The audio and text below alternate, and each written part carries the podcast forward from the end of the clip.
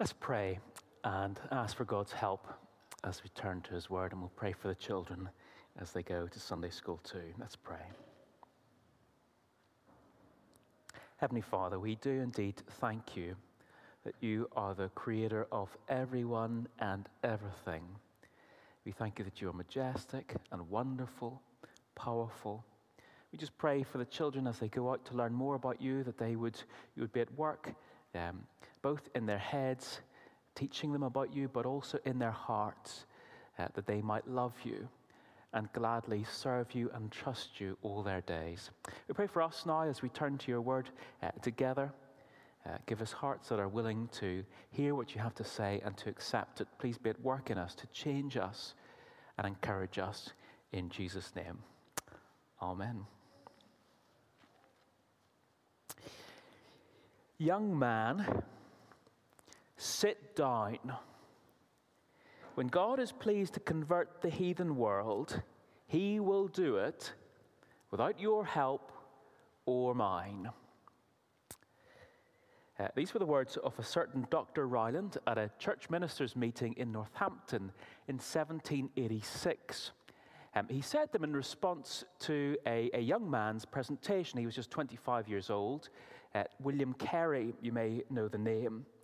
Uh, William Carey had been trying to persuade the group that Jesus' Great Commission, uh, the command to go and make disciples of all nations, was still binding and relevant uh, for the church.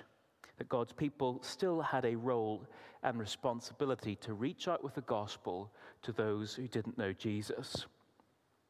Um, thankfully, uh, despite being humiliated by the more senior Dr. Ryland, uh, Carey kept his convictions uh, and through his uh, teaching and example, the church was woken up to its responsibility and to its role to reach out with the good news of Jesus uh, to those who don't know him. Now, I mention that because I guess, whilst publicly, I, I guess many of us would agree with William Carey. Um, we need to make disciples. We've got a role here to make Jesus known.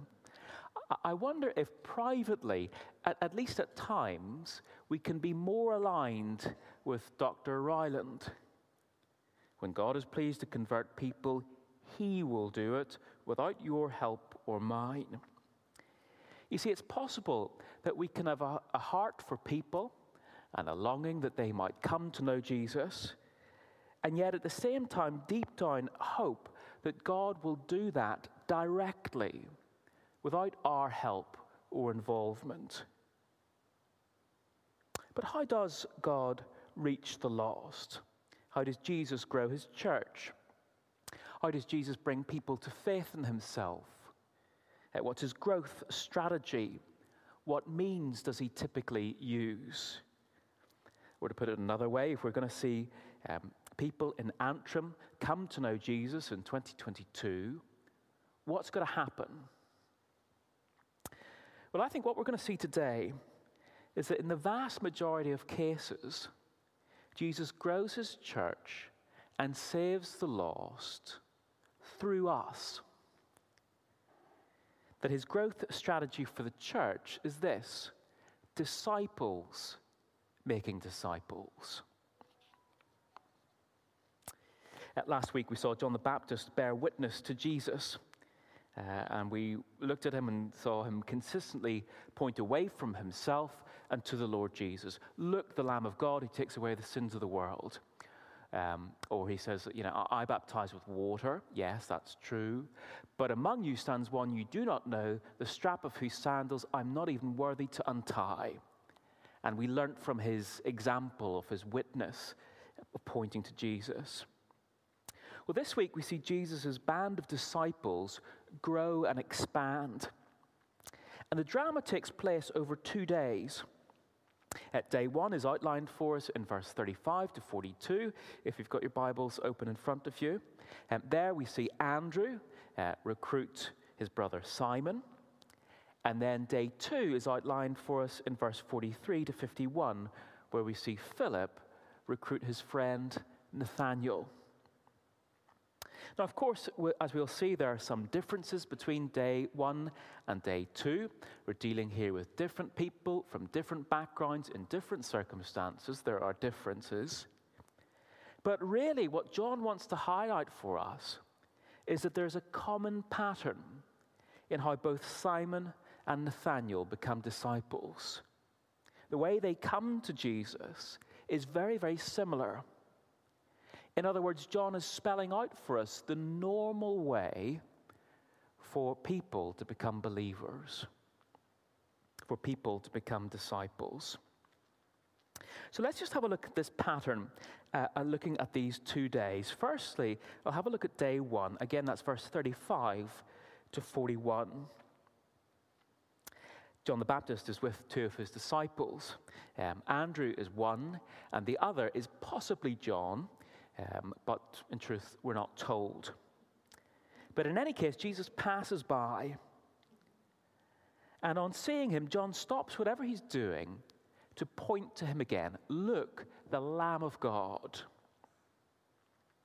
How do John's disciples react uh, when they hear this? Have a look at verse uh, 37. If you've got your Bibles open, you just have a look at this. Um, how does how did John's disciples react in verse 37? Anybody want to tell me how did John's disciples react? If you can see it there in verse 30, 37, feel free to shout it out.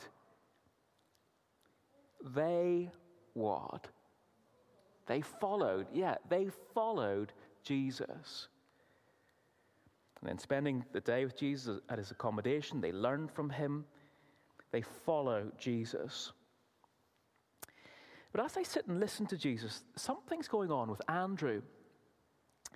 And it's very strange because he's simultaneously gripped by what Jesus is saying, and yet at the same time, kind of distracted. Almost as if, on the one hand, he can't get enough of Jesus, and yet at the same time, it looks as if he's about to do a runner. And you can kind of imagine the conversation. Jesus says to Andrew, Is everything okay, Andrew? And he says, Look, I'm, I'm sorry, there's just, there's just something I have to do. What does Andrew rush off to do so urgently? Verse 41, we're told the first thing Andrew did was to what? Again, if you see it there in verse 41, shout it out. What, was the first thing that Andrew did? The first thing Andrew did was to yeah, thank you. Go to his brother. That's right. To find, to go to his brother, to find his brother Simon. We find the Messiah and brings him to Jesus. So Andrew follows Jesus. Um, Andrew then finds Simon and brings him to Jesus. And then on their return, Jesus does business with Simon. Jesus, speaking to Simon, shows him that he already knows him. He says in verse 42, You are Simon, son of John. In other words, he says to him, Even though we've never met, I know you, I know all about you. Um, just as he's going to do with Nathanael the next day, Jesus is showing Simon that he knows everything about him uh, because of who he is, because he has divine knowledge. Jesus then gives Simon a new name. Uh, Cephas in Aramaic, it means Peter. In Greek, in English, it means rock. Uh, why does he give him that name? Because he hints at what Simon's future is going to hold for him as a disciple. In other words, uh, as we know, he is going to become the rock on which Christ is going to build his, his church. But you hear that pattern. Andrew follows Jesus. Um, Andrew then finds Simon, bringing him to Jesus for Jesus to do business with Simon. And the next day, we see the very same pattern. Verse 43. And the next day, Jesus decided to leave for Galilee. Finding Philip, what does he say to him? Follow me. And Philip follows. What's the first thing that Philip does in verse 45? Philip found Nathanael. And just like Andrew told Simon the day before, Philip here tells Nathanael, we find, we find the one Moses wrote about and the, pro, the, and the prophets wrote about, Jesus of Nazareth, the son of Joseph. We find the Messiah. Uh, Nathaniel, though, isn't too sure, and he objects. He says in verse 46 Nazareth, can anything good come from there? I guess being an Israelite, well versed in Scripture, he wasn't aware of any prophecy that spoke about the Messiah coming from Nazareth. And so he objects. And in truth, his objection, it seems, kind of stumps Philip. Philip doesn't quite know how to answer him. Um, I don't know about you, but um, I find with the benefit of hindsight, I can often answer people's questions far better than when I'm in the moment. Maybe you find that too. And in the moment, someone asks a question or raises an objection and don't quite know what to say or to think. And then later on in the day, you think, that's what I should have said. Well, perhaps with the benefit of hindsight, Philip might have answered Nathaniel and said, Well, look, yes, uh, Nathanael, I mean, Jesus grew up in Nazareth, but he was born in Bethlehem, just as the Old Testament prophesied, the city of David. With the benefit of hindsight, he might have said that, but in the moment, he just didn't know. He didn't know that yet. And so he just says, Well, come and see for yourself.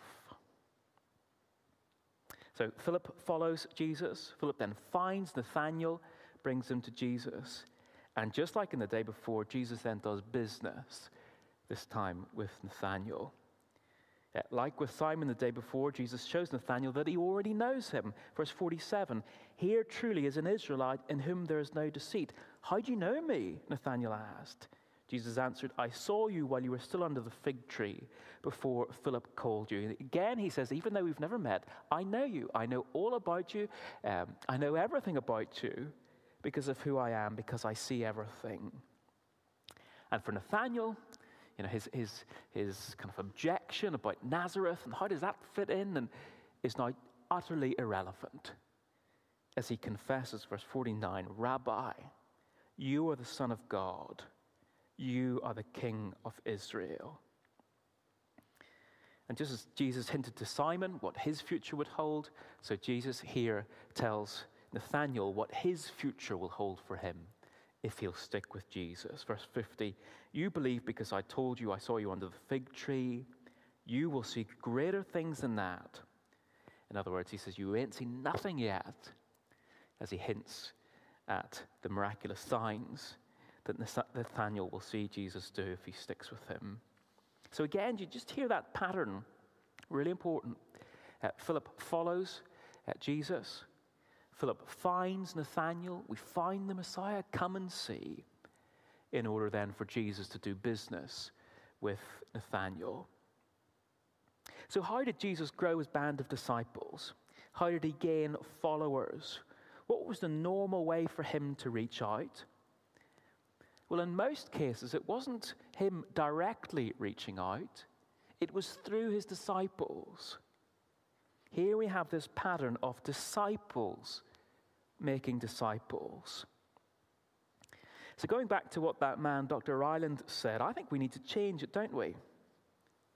He said, when God is pleased to convert the heathen world, well, we might say and might finish it off by saying, well, he, if he's going to do that, he's likely going to do it through us. Because that is just how he tends to work.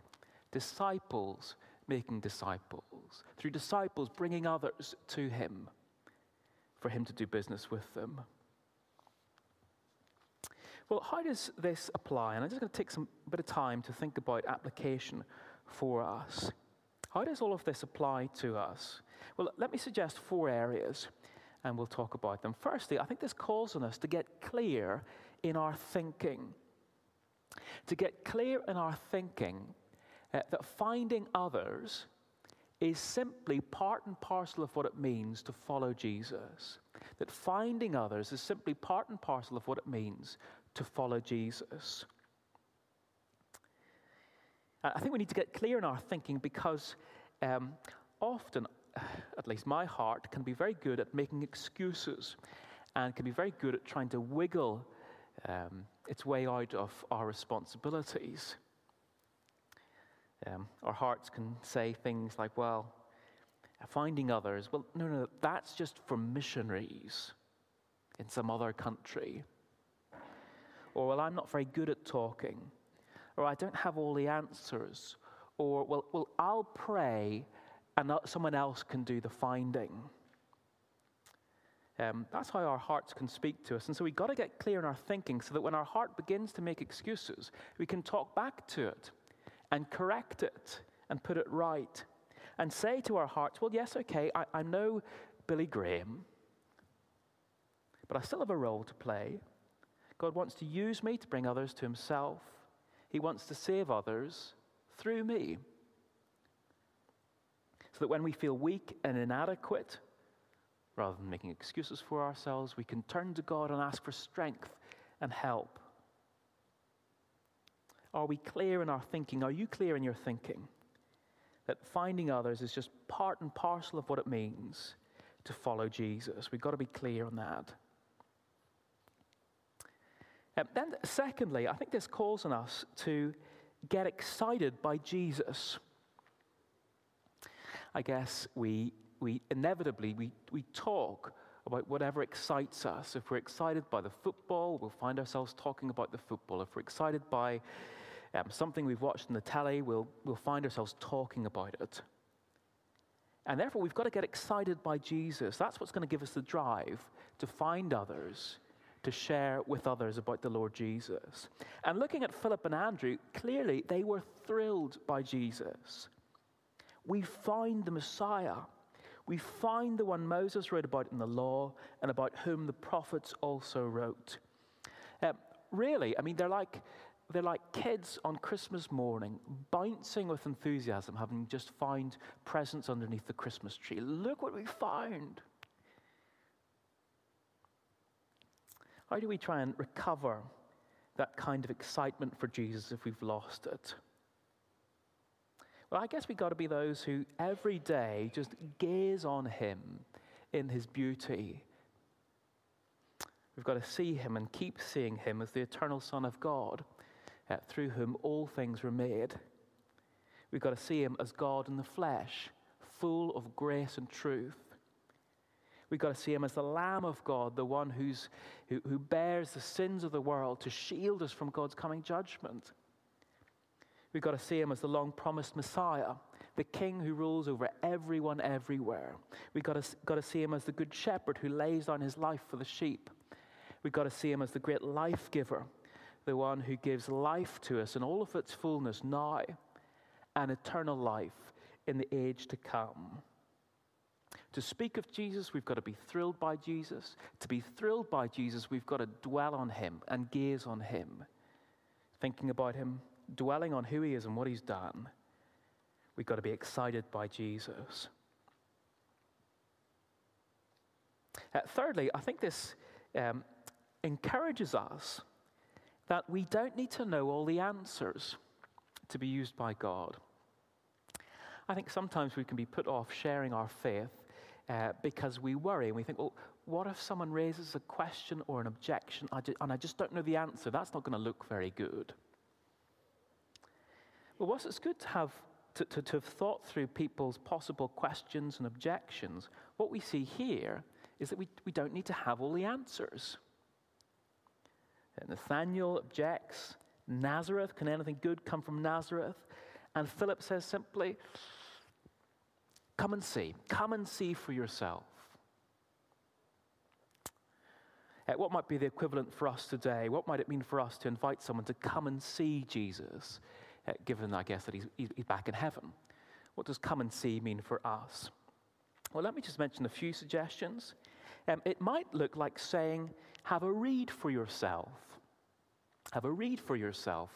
Um, John saw Jesus and wrote about Jesus so that we might read about Jesus. So, introducing people to Jesus might mean saying, Come and have a, have a read for yourself. Uh, we can say that without knowing all the answers. See what you think. Have a read. What do you make of him? Um, one of you this week was telling me how uh, reading Matthew's gospel was, was really important for you in your, in your coming to faith. I think of a, a lady I know um, at the moment exploring faith, reading through Luke's gospel. I think of a, non Christian friend who, who told me, this is a number of years back, who told me how impressed he was reading Mark's gospel. He said beforehand, I, I, I thought it was going to be nonsense. I thought there was going to be nothing to it, and I was really impressed. He doesn't yet believe, but he's been able to encounter, he's, he's been able to read and to see about Jesus. Come and see. Well, for us, it could mean have a read for yourself, see what you make of it. Bottom line is, it doesn't require us to have all the answers. Come and see could also look like saying, come and, come and meet his people. Uh, come along and listen. Come to my church. Um, you know, watch online this week. Come along next week. Uh, I guess just listening to the service, someone is going to get a, a, good impression of what we think about Jesus. And they're going to get to meet loads of people who be, whose lives have been transformed by him. I was chatting um, just recently with Stephen Lockington from uh, First Antrim Presbyterian Church, and we were just, just sharing, and he was just saying, and I was just saying, just how that Sunday morning services can be a, a brilliant opportunity and a brilliant resource for someone looking into the faith. Of course, we've got carol services and Christmas Day services and baptismal services, these great invite opportunities. But in truth, there's no bad Sunday uh, to say, come along. Come along and see what you think. Just see what you make of it all. Just a couple of suggestions for us. Um, have a read for yourself. Come and meet. Come and listen. But the bottom line is, we don't need to have all the answers to do that. We just need to be excited about Jesus and to love people. So we're to, be, we're to get clear in our thinking. Uh, finding others is just part and parcel of what it means to follow Jesus. We're get excited by Jesus by dwelling on him. We don't need to know all the answers to say, come and see. Uh, but then, just finally, I guess just an encouragement to you if you don't yet believe, um, to be like Nathaniel and to be like Simon in our account. That is, to accept your friend's invitation to come and see, uh, to read a gospel, you know, or if reading's not your thing, to, to listen to it. Uh, they're short, they're gripping, and you may just find your answers and objections answered, your questions and objections answered. Will you read a gospel? Will you keep coming back and mulling it all over? Because of the possibility of finding the one for whom you were made. You know, for Nathaniel and for Simon, they went and they saw, and it changed their lives and their eternal destinies. Well, why not you too? Come and see. Uh, we find the Messiah, we think he's wonderful, and we would just love it if you were to find him as well.